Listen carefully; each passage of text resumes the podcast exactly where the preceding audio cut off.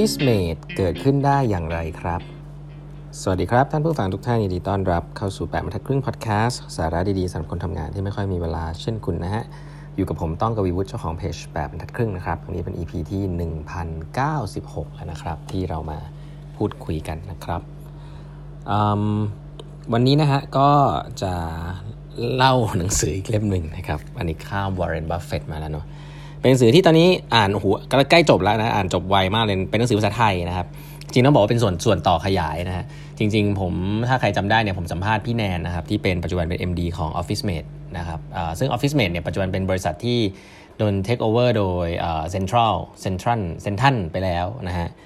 ทีนี้ผมก็ ไม่รู้คิดอะไรครับจริงที่บ้านดูไปดูมาเฮ้ยมีหนังสืออยู่เล่มหนึ่งซึ่งยังไม่ได้อ่านนะครับเออแล้วก็เป็นหนังสือที่จำได้ว่าซื้อมาสักพักแล้วนะฮะ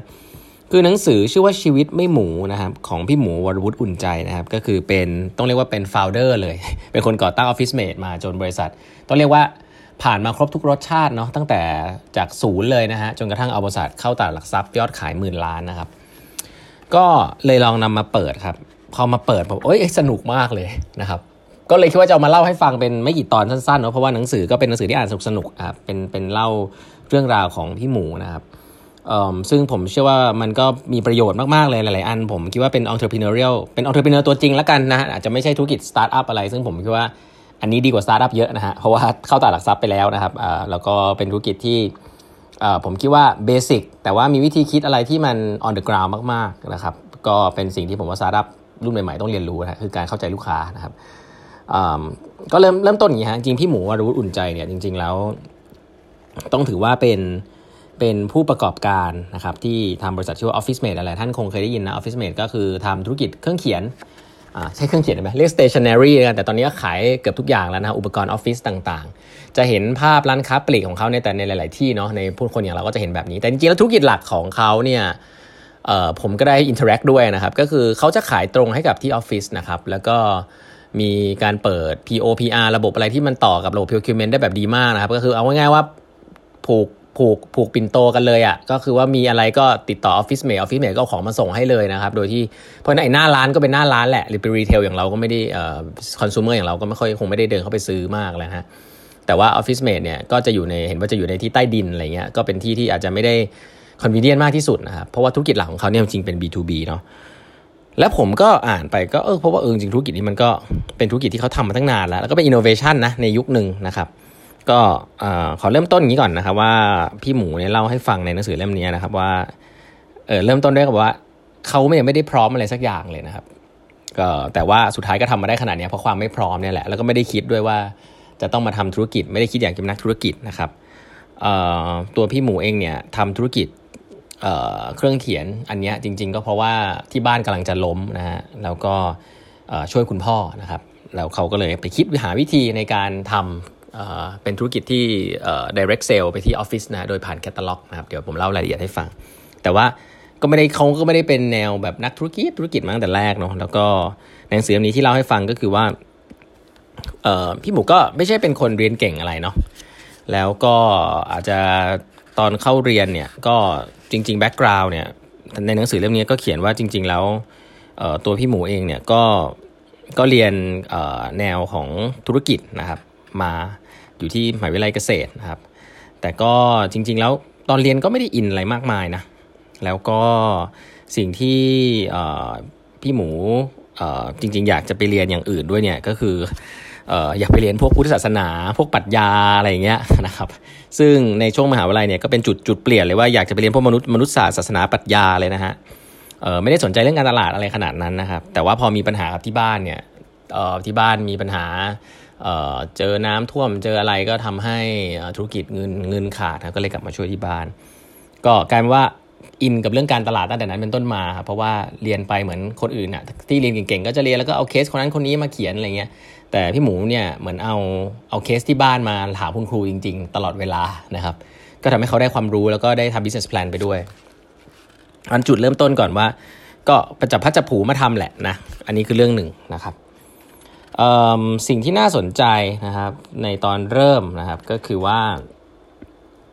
พี่หมูเริ่มจากการ อันนี้ผมว่าเป็น innovation อันแรกเลยนะ น่าสนใจมาก คือ จากที่ขาย B2C อะคือบ้านเขาขายเป็น stationery เรียกว่าเป็นยี่ปัวแล้วกันเนาะก็คืออย่าเรียก B2C เลย แต่ว่ามันมีหน้าร้านแล้วกัน แล้วก็ไปขายให้กับร้านเครื่องเขียนเล็กๆนะครับซึ่งเป็นเป็นตัวกลางแหละกลายเป็นตัวกลางก็จะมีมาจิ้นที่ค่อนข้างบางนะครับแล้วก็เงินสดขายเป็นเครดิตอะไรแบบนี้ก็จะจะลำจะลำบาก ทีนี้อยู่ดีกลับมาบ้านฮะพี่หมูในนี้เขียนนะครับว่าก็พบว่าจริง ๆแล้ว เขาก็เคยเห็นนะว่าเมืองนอกเนี่ยเวลาทำแคตตาล็อกของเนี่ยทำซะสวยเลยนะเมืองไทยยังไม่มีใครทำสวยจะเป็นใบปลิวไม่ค่อยสวยเท่าไหร่แต่เขาก็ไม่มีตังค์ทำแคตตาล็อกของที่บ้านนะแต่ก็เลยทำรวบรวมแค่นั้นนะฮะรวบรวมของมาให้ครบ แล้วมี list ของราคาให้หมดหมดจัดหมวดหมู่ให้พร้อมนะแล้วก็เป็น price list อันแรกออกมาของที่บ้านนะครับ แล้วก็รู้ว่าอันไหนขายดีขายไม่ดีอะไรแบบเนี้ย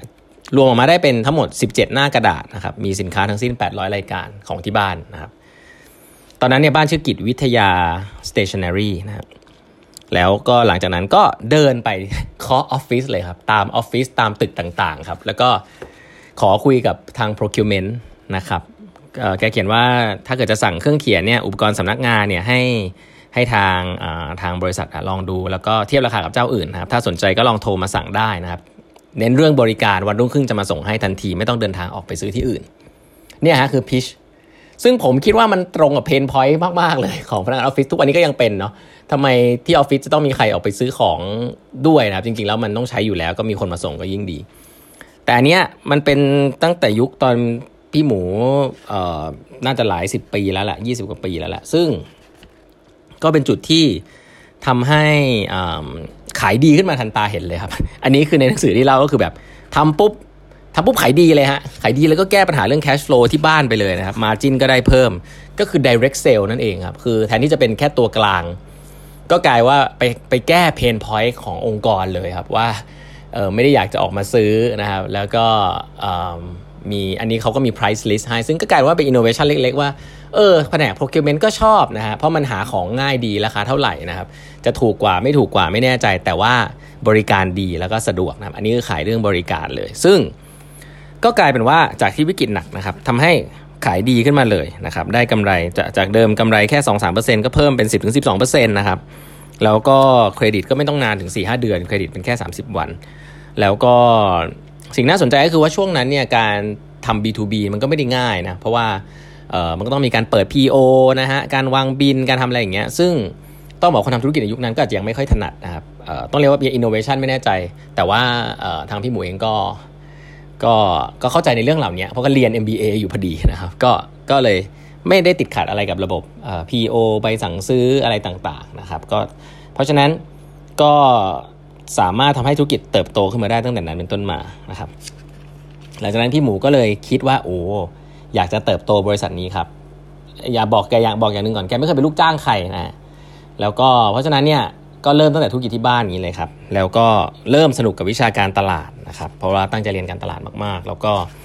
เริ่มที่จะอยากจะทดลองทำให้มันเติบโตขึ้นนะครับ ก็เริ่มมีคิดว่าอยากจะ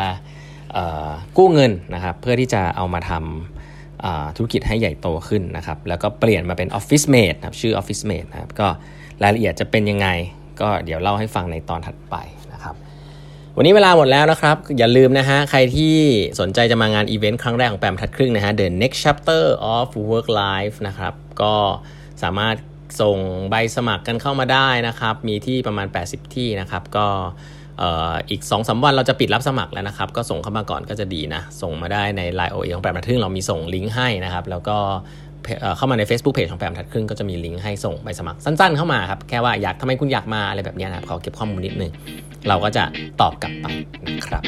วันนี้เวลาหมดแล้วนะฮะ ฝากกด subscribe แปมทัดครึ่ง podcast นะครับแล้วพบกันใหม่พรุ่งนี้ครับ สวัสดีครับ